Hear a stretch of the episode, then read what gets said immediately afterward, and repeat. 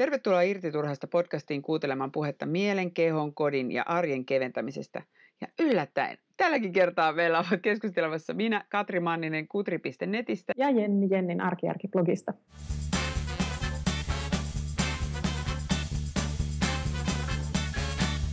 Tänään me äh, ollaankin tekemässä tällainen vähän niin kuin, ei nyt kertaus, mutta yhteenvetojakso, jossa puhutaan siitä, että mitä on tapahtunut viimeisen puolen vuoden aikana. Eli itse asiassa tämä meidän lastenvaate jakso oli äänitetty puoli vuotta sitten, maalista, yli puoli vuotta sitten maaliskuussa, ja sen jälkeen on tapahtunut kaikenlaisia ihmeellisiä asioita, vähän erilaisia, mutta, mutta jos sä Jenni aloittaisit, koska sulla on, sulla on oikeasti aika kova juttu. Koska mä olin syyllinen siihen, että sitä, sitä ei edellistä saatu ajoissa editoitua ja laitettua nettiin. Joo, koska itse asiassa hyvin pian, siis muutama päivä sen jälkeen, kun me oltiin tämä edellinen podcast äänitetty ja siis se jäi mulle, että mun pitäisi editoida, mutta sitten mä sain päähän niin, että nyt ei, kun mä itse asiassa kirjoitan tämän mun kirjan. Mä päätin, että nyt, nyt on aika panostaa siihen täysillä ja sitten mä rupesin panostaa siihen siinä määrin, että podcast jäi kyllä ihan täysin jalkoihin. Kyllä, mutta minusta oli, hyvä, musta oli täysin hyvä syy, koska tämä kirjahan liittyy suoraan tähän meidän irtiturhasta aiheeseen. Joo, kyllä. Eli siis ähm, jos niin kuin pitkä, pitkästä, pitkästä jutusta tehdään tosi lyhyt, niin, niin sitten mä kirjoitin aivan hullulla lailla koko kevään ja sitten, sitten elokuussa sain kustannussopimuksen tälle ja nyt sitten tämä minun ensimmäinen kirjani, jonka nimi on Tavarataidot arkijärjellä kotikuntoon, niin se julkaistaan ensi vuoden tammikuussa, eli parin kuukauden päästä käytännössä. Ihan tarkkaa päivää en tiedä vielä. Jee, hyvä Jenni. Joo, ja tämä onkin ollut sitten, siis kun sanoin, että kirjoitin koko kevään, niin, niin ähm, no, sulla olisi Katri varmaan paljonkin sanomista siitä, että miten, miten kirjat oikeasti kirjoitetaan, mutta kun itse en ole elässäni ainuttakaan vielä tähän mennessä, tämä on siis ensimmäinen, mikä mä olen oikeasti koskaan kirjoittanut, niin olen tässä joutunut niin kuin opettelemaan tehdessä tosi paljon.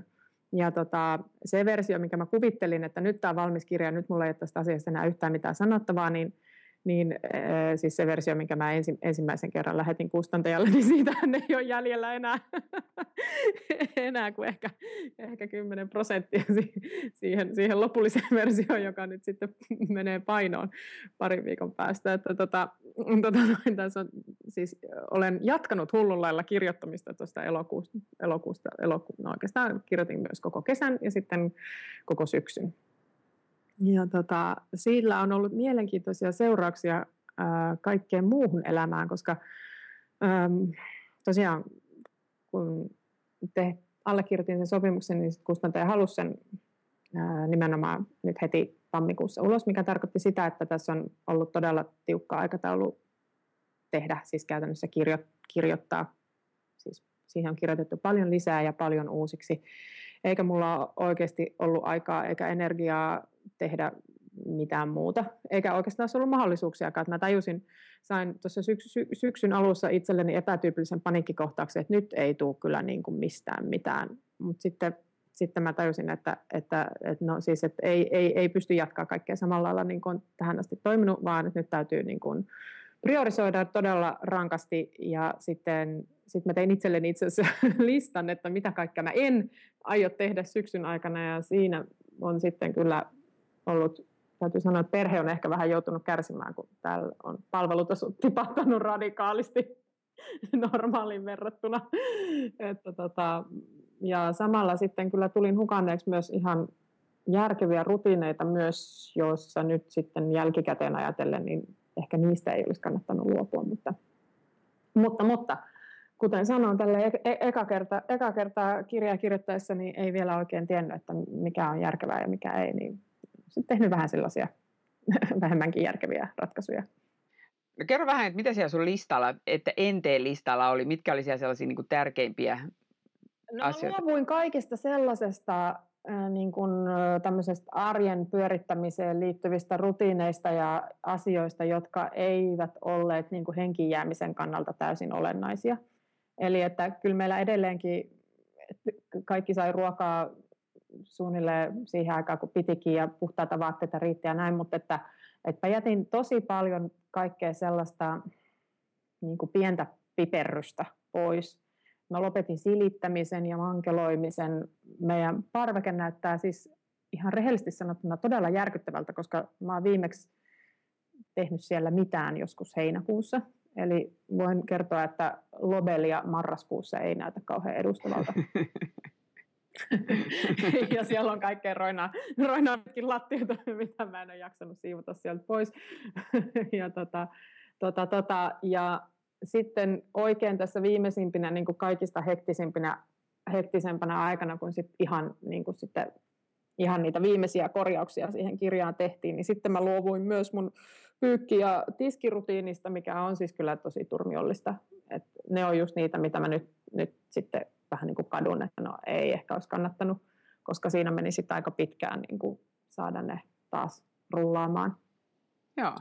Mutta että se, joo, ja siis kaikki tällaista, siis kaikki on saanut ruokaa, mutta ruoan laatu on kyllä huomattavasti heikentynyt siitä mun normaalista standardista, että aika paljon on syöty pinaattilettuja ja tämmöisiä niin kuin puolivalmisteita eineksiä, mitä mä normaalisti en, en harrasta, mutta nyt, nyt vaan tuntui siltä, että, että, että kukaan ei kuole siihen, että se syö pari kertaa viikossa pinaattilettuja. Joo, mulle tämä itse asiassa aika lo, silleen lohdullista kuulla, koska mehän on käytännössä koko senkin ajan, kun mulla on lapsia, niin ää, mulla on ollut näitä erilaisia työprojekteja, myös kirjoitusprojekteja, ja on ollut silleen vähän tuskissani, että miten mä nyt en saa tätä niin kuin pakettia, palettia ja pakettia niin hyvin kuntoon kuin esimerkiksi sulla, mutta tässä on yksinkertainen selitys, että et säkään saa, et säkään saa, jos sulla on tarpeeksi, tarpeeksi sitä, niin kun, jos on tarpeeksi työlistalla asioita, ja just kun kirjoittaminen on sellainen, että se vaatii sinulta niin kuin monta tuntia keskeytyksetöntä huom- tai ainakaan mä en pysty niin kuin sille 10 minuutin pätkissä välttämättä kirjoittaa, niin, niin tuota, se vaatii niin kuin sitä, että sitä oikeasti raivataan sitä tilaa sille kirjoittamiselle, niin tavallaan tämä oli mulle hirveän lohdullista, että, että jos sinä et pysty niin kuin, ainakaan ekalla yrittämällä niin kuin ihan totaalisesti, täydellisesti pitää mankeloituna kaikkia lakanoita ja muita, niin ehkä mun tarvitse nyt sitten pyrkiä tähän, koska edelleen kirjoitushommat jatkuu. Siis nyt, nyt kun mä ajattelen tätä, nyt kun mä oon nyt siinä tilanteessa, että, että nyt on lähinnä niin kuin oikolukua ja sellaista jäljellä, niin eli ei ole enää mikään sellainen hirmuinen paine niin kuin sen tekstin tuottamisen kanssa, niin, niin nyt tälle jälkikäteen ajateltuna, niin esimerkiksi olisi ollut tosi viisasta huolehtia siitä, että tyhjentää tiskikoneen joka aamu ja laittaa sen päälle joka ilta. Tämä on esimerkiksi sellainen, siis tämä on, tämä on aivan kriittinen meidän keittiön niin tämän yleisen toimivuuden kannalta, mutta siinä kohdassa, siinä kohdassa kun se oli tavallaan niin kuin pahin vaihe käynnissä tai semmoinen niin jotenkin kiire siinä niin kuin eniten oli paineet päällä, niin siinä kohdassa musta tuntui, että, niin kuin, että, että no en jaksa.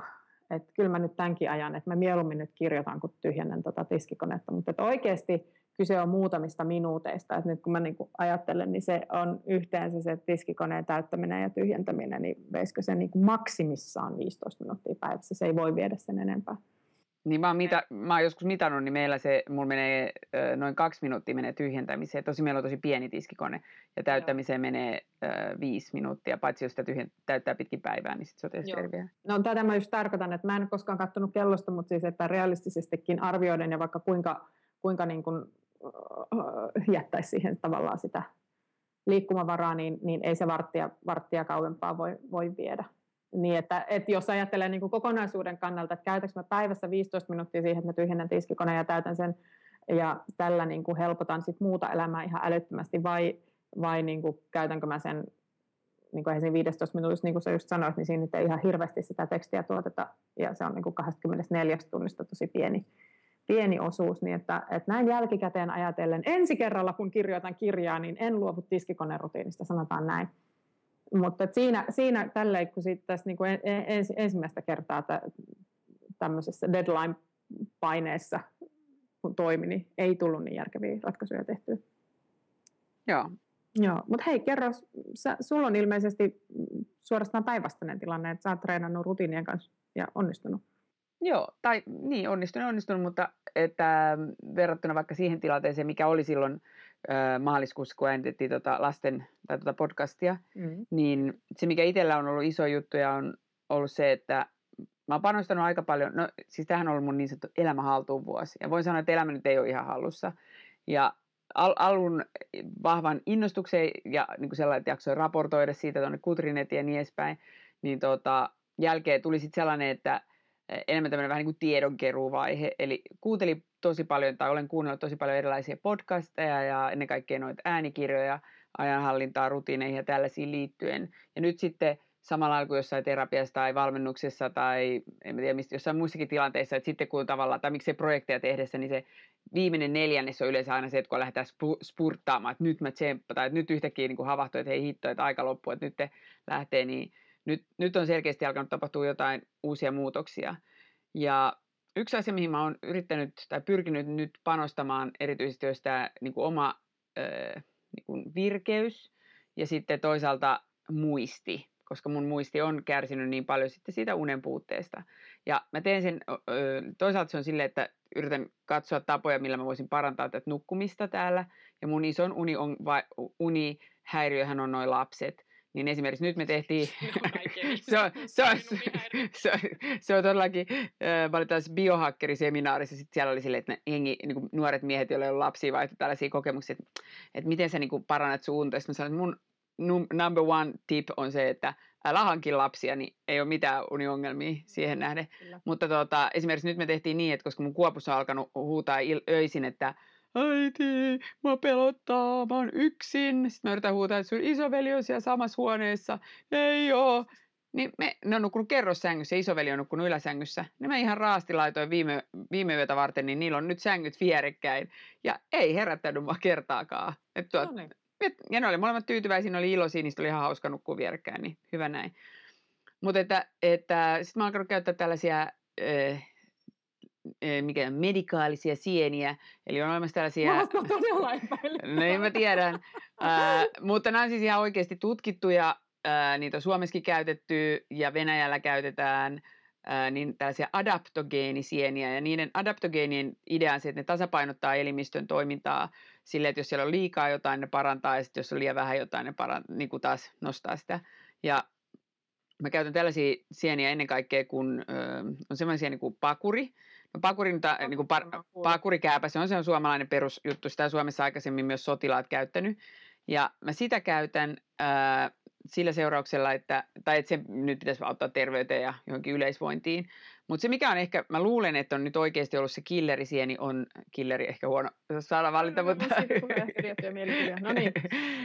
paras vaihtoehto on tämmöinen siiliorakas, joka on englanniksi lion's mane. Ja tästä on oikeasti tehty ihan kunnon tutkimuksia esimerkiksi Japanissa, missä tämä sieni on yleisempi. Ja tämä sieni on sellainen, siis ihan se on ruokasieni, olemassa oleva ruokasieni.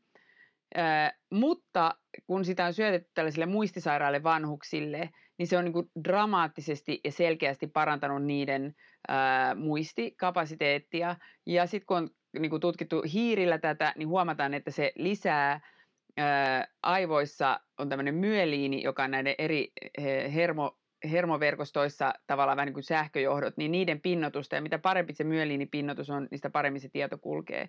Ja mä väitän, että se on nyt oikeasti auttanut merkittävästi mun ää, muistin paranemiseen. Eli, eli mä selkeästi muistan, mun on helpompi pitää asioita mielessä ja muistaa asioita kuin mitä aikaisemmin. Mua kiinnostaa, että, miltä se, siis, että miten sä sen syöt, että onko se, niin kuin, teetkö, laitat sitä ruokaa jotenkin vai? Joo, mä teen sitten ruokaa. No mä teen sen hyvin niin kuin samalla lailla joka päivä. Eli ensin mä, nämä on kuivattuja sieniä, niin ensiksi mä vaan pilkon ne ihan pieneksi silpuksi ja paan kuumaa veteen vartista puoleen tuntiin. No tuossa yleensä puuhella kulmalla mulla vähän niin kuin kiehahtaa.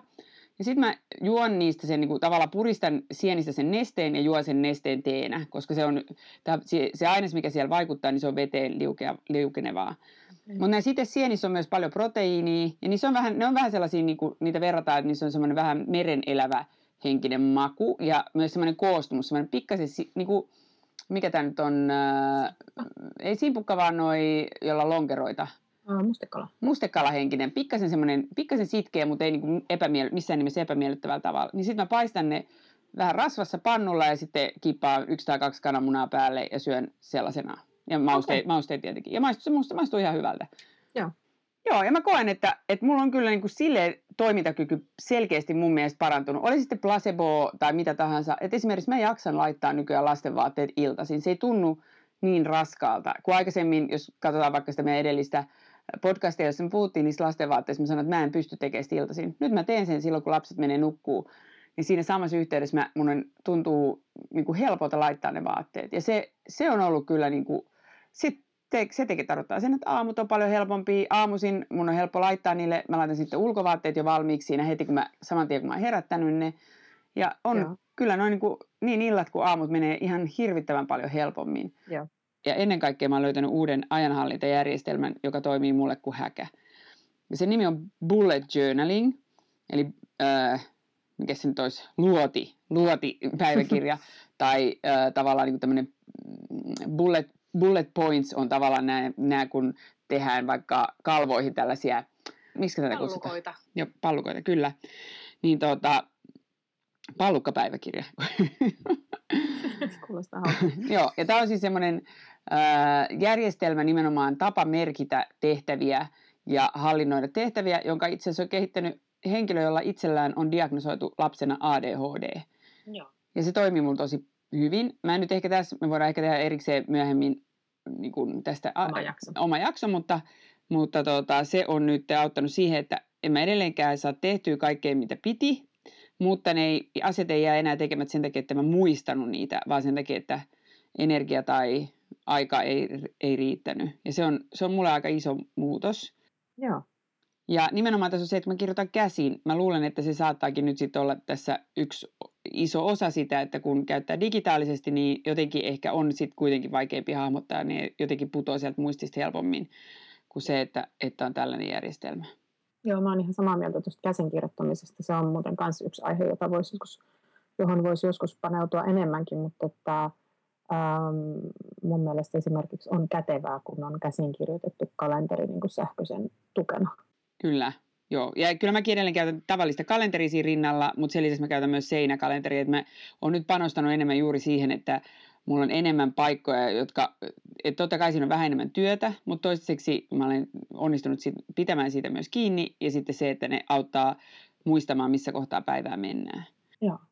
Ja sitten vielä tässä mä sanon vielä tuossa bullet journalin yhteydessä, niin mä oon tehnyt sinne itselleni tällaiset niin kuin seurantakaaviot, jossa mulla on tavallaan niin kuin listattuna päivärutiinit, ja sitten mä vaan laitan aina niin kuin merkinnän, kun mä oon tehnyt sen. Ja sen listan toinen puoli on se, että mä voin, mä katson sitä muutaman kerran päivässä, että, että mä muistan, mitä kaikkia pieniä tehtäviä oikeasti päivän aikana pitää tehdä, jolloin ne ei unohdu multa samalla lailla kuin, ja, ja siihen sisältyy vaikka lasten vaatteiden laittamiset. Joo, joo niin ne ei unohdu samalla kuin ennen. Siis musta tuo kuulostaa siltä, että tavallaan, että sä oot niinku itse asiassa osunut just napakymppiin siinä, että mis, mistä, se, mistä ne kaikki rutiinien ylläpitämisen vaikeudet alun perin juontaa juurensa, ja sitten sä oot ruvennut korjaa sitä, jonka seurauksena itse asiassa sitten niitä, niitä rutiinien niin noudattaminen tai tekeminen, niin kuin esimerkiksi nyt kun sä puhuit noista lastenvaatteista, niin äh, tavallaan tulee sitten vähän niin kuin kaupan päälle, että et, et kun aivot on kirkkaammat niin kuin kaikin tavoin, niin, niin on paljon helpompi, helpompi pitää semmoisista kiinni.